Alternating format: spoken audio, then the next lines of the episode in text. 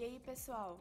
Eu sou Lavínia, uma das oradoras desse podcast, e juntamente com Brenda, nós iremos falar sobre mobilidade e transporte coletivo eficiente.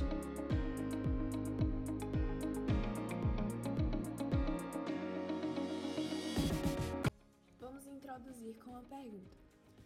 Como mobilidade e transporte coletivo se relacionam e por que é importante que eles sejam eficientes? Então, os transportes coletivos compõem a mobilidade, ou seja, não haveria essa capacidade sem eles. É necessário que eles sejam eficientes porque estão na ativa a todo momento, dando às pessoas a locomoção necessária diariamente. Falando sobre o funcionamento da administração do transporte público brasileiro, podemos citar que no Brasil a gestão dos sistemas de transporte coletivo é da alçada do poder público municipal. Porém, a operação do serviço é realizada em sua maioria por organizações privadas, permissionárias do poder concedente. Muitas dessas empresas privadas acabam negligenciando propositalmente as manutenções e reformas nos veículos. Isso tudo acontece devido à finalidade de desviar verba que o município disponibiliza para o serviço público. Isso nos remete à questão da eficiência, já que com o desvio dessas verbas, a manutenção e todas as outras coisas por trás ficam prejudicadas. Todos nós sabemos que a utilização de automóveis influencia bastante na questão ambiental. De acordo com uma pesquisa feita em 2020, os automóveis são os principais emissores de gases poluentes, o que de certa forma acaba influenciando na qualidade de vida de algumas pessoas no mundo inteiro.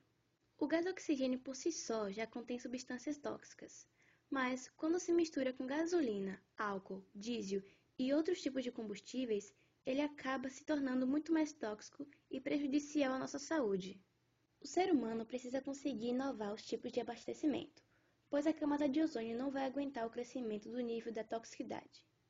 E se esse problema não for solucionado, as pessoas começarão a ter problemas respiratórios muito mais graves. Fazendo a comparação entre o transporte público brasileiro e o transporte público alemão, é bem nítido que o brasileiro, de certa forma, é falho, pois a passagem de ônibus varia de R$ 4,30 até R$ 6,00, o que contribui para a falta de eficiência. A Alemanha é um dos países que mais utiliza transportes públicos, por esse motivo, acabam dependendo da eficiência deles. Berlim, por exemplo, tem o sistema de transporte público mais amigável e confiável do mundo, com experiência agradável para mais de um milhão e meio de pessoas que transitam todos os dias pela capital. Nos horários de pico, não há intervalo de mais de cinco minutos entre um trem e outro. Essa é até uma meta para é, a eficiência né, dos transportes públicos brasileiros. E como poderíamos solucionar esses problemas?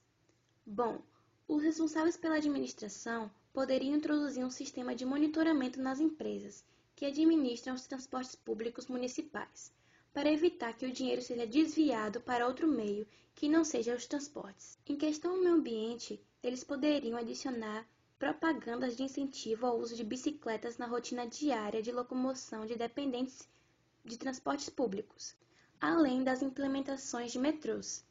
E nas reformas, medidas de implementação de renovações e checagem nesses veículos seria uma ótima ideia, até para a melhoria da eficiência do espaço.